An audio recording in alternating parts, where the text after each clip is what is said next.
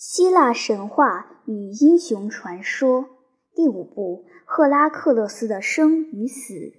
一、赫拉克勒斯的出生。天上的大厅中，众位神道们正做着宴饮，赫伯不断地为他们清雨夜、天穹江。阿波罗在歌唱着他和他们所爱的神之曲。他以壮烈激昂的声调唱出神与底蛋们的决战，一声声若狂风走石，若海啸电驰，使每个参与此战的神道都回想起那场血战的惨不。他又以漫长哀谐的歌声唱出他自己与达芙涅的冷艳的热爱，每一语，每一调。都若佳人裂帛，若孤雁立空。那过去的真挚的情绪，永发而不可复制，连诸神也都为之凄然。宙斯叹道：“我们神道们，谁还能逃出运命的掌握呢？”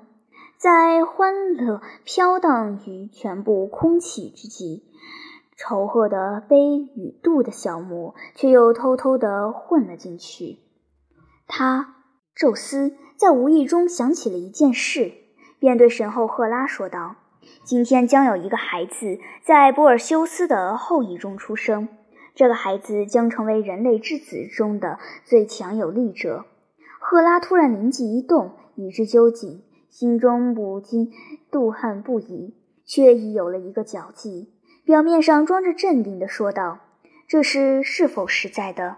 宙斯也知自己出言不慎，泄露了秘密，却又缩不回去，只得点点头道：“不错的。”于是赫拉便悄悄地到有力的催生神厄勒提亚那里，要求他帮助他一件事。厄忒提亚只得答应了。他是宙斯与阿尔克莫涅之子赫拉克勒斯，本应先行出生者，却延迟了下来，而将在母腹中仅七个月的欧律斯透斯先生于世上。这两个婴孩都是波尔修斯的后裔，于是绝世英雄赫拉克勒斯只得终身在柔弱无能的欧律斯透斯的统辖指挥下，而不能自拔。原来，波尔修斯和安德莫洛德生了好几个儿子，其中有阿尔开俄斯、史特尼诺斯和厄勒克特利翁。阿尔开俄斯生了一子，名安菲特律翁；厄勒克特利翁生了一女，名阿尔克莫涅。厄勒克特利翁为麦西尼地方的国王。他出征时，将国权交给了他的侄儿安菲特律翁，并将他的女儿也许嫁给了他。他叮嘱他们，需等候他归国时方可成婚。但安菲特律翁却无意中误伤了他叔叔厄勒克特律翁的头部，他因伤而死。于是，他的另一位叔叔史特尼洛斯以此为由。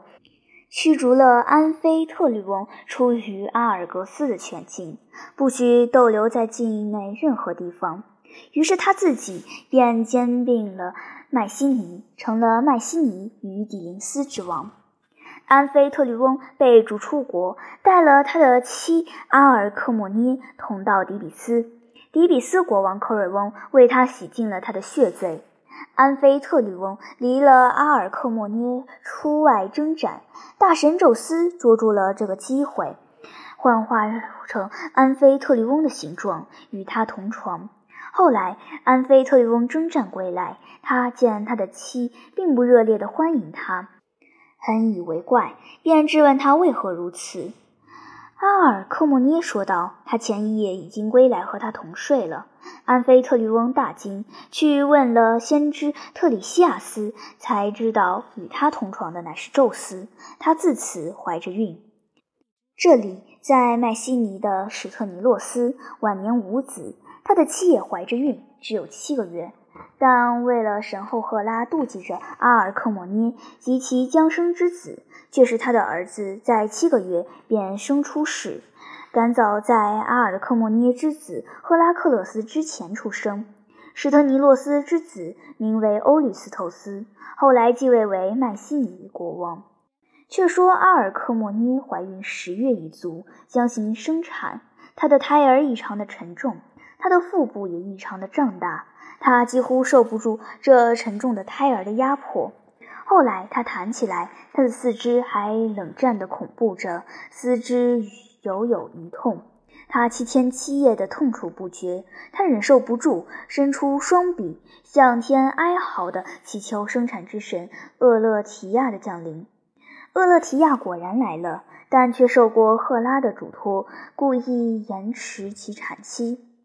他坐在门前的神坛上，静听着阿尔克莫涅的呻吟。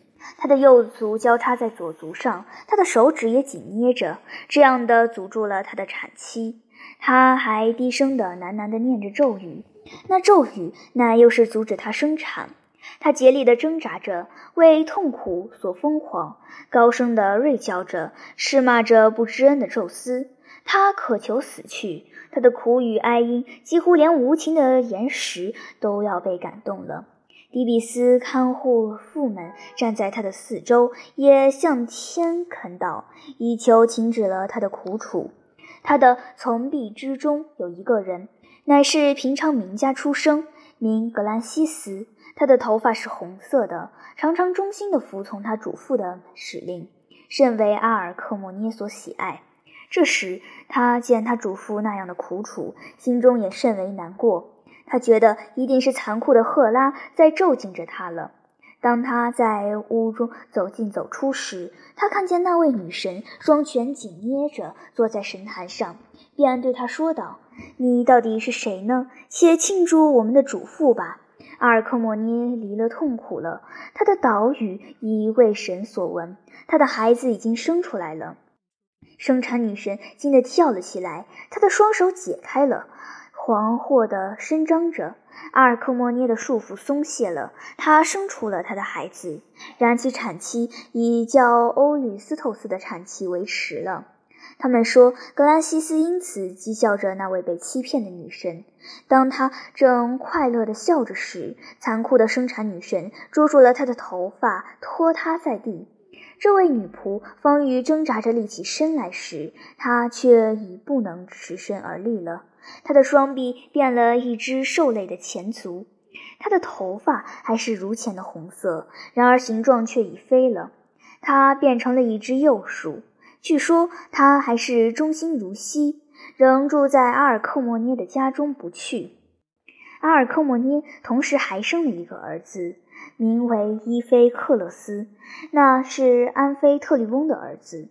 这两个孩子虽同时出生。然性质气格在婴孩时便已不同。当他们还只有八个月大时，赫拉一心还只想要杀了那个宙斯之子赫拉克勒斯。他送了两条巨蛇到他们的摇篮边去。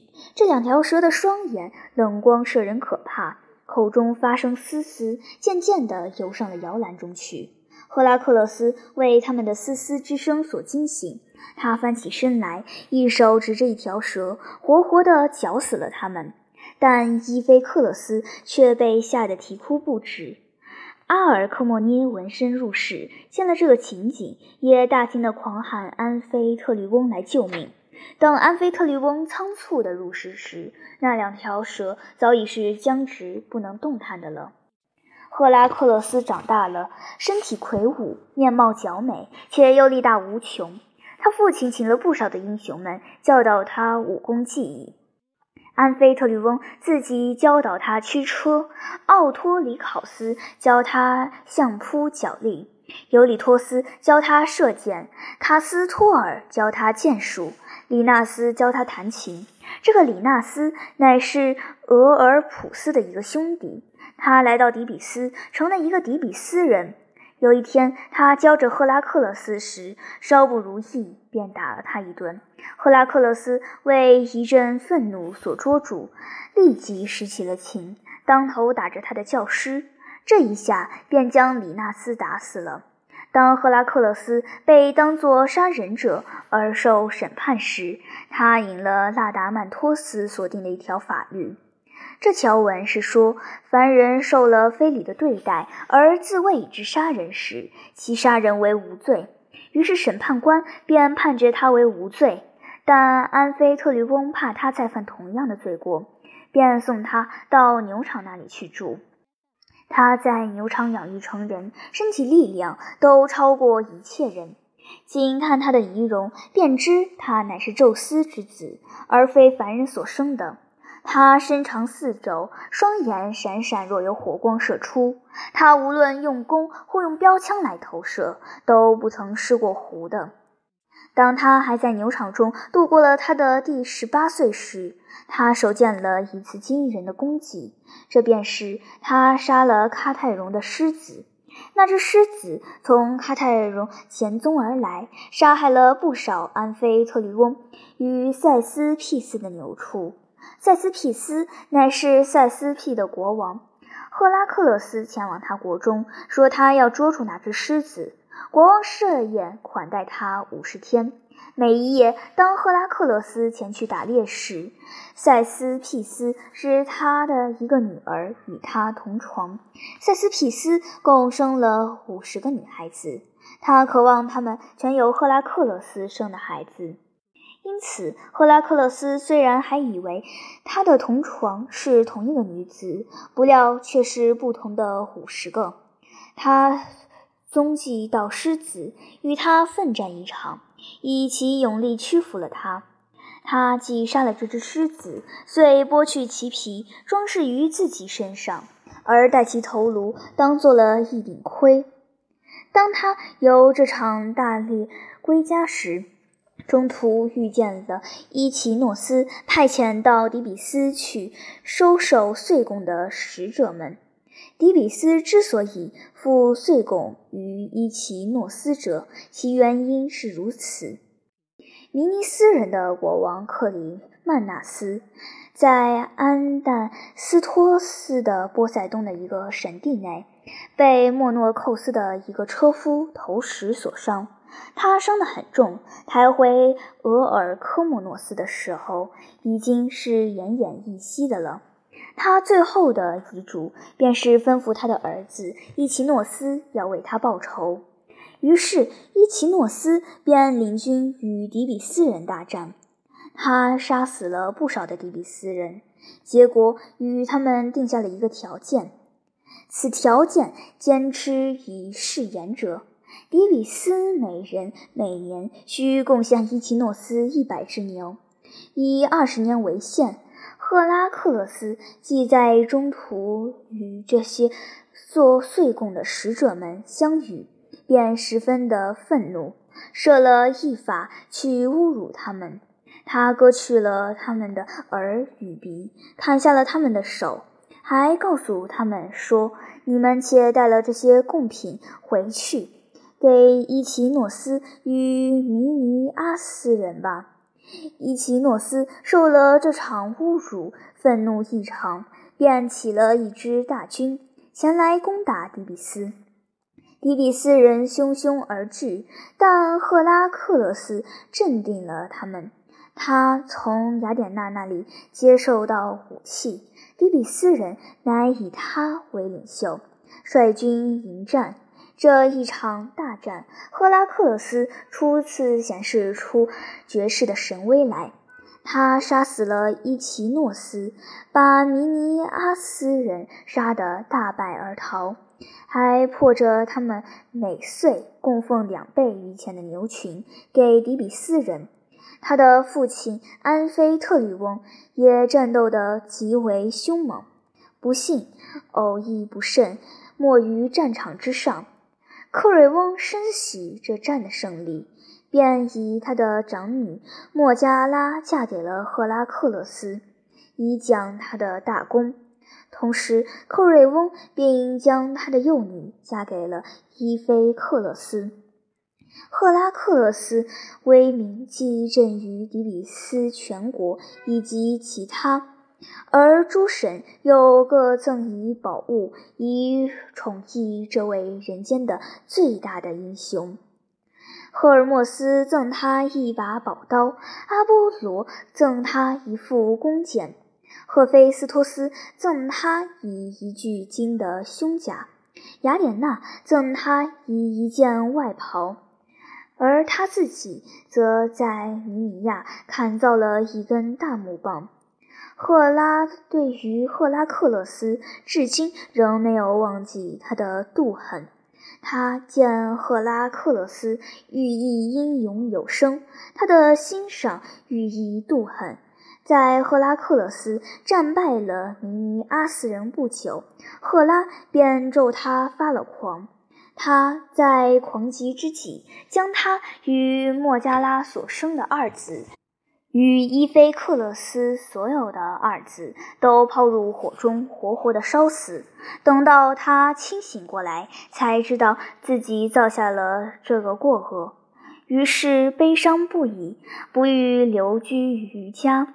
他自己出国漫游，自此成为一个流浪者。他的血罪为故友塞斯庇斯所洗净。又奔波到德尔福去叩问阿波罗，他究竟要住到什么地方去？在此时之前，赫拉克勒斯的名字原是阿尔克德斯，为了纪念他的祖父阿尔开俄斯。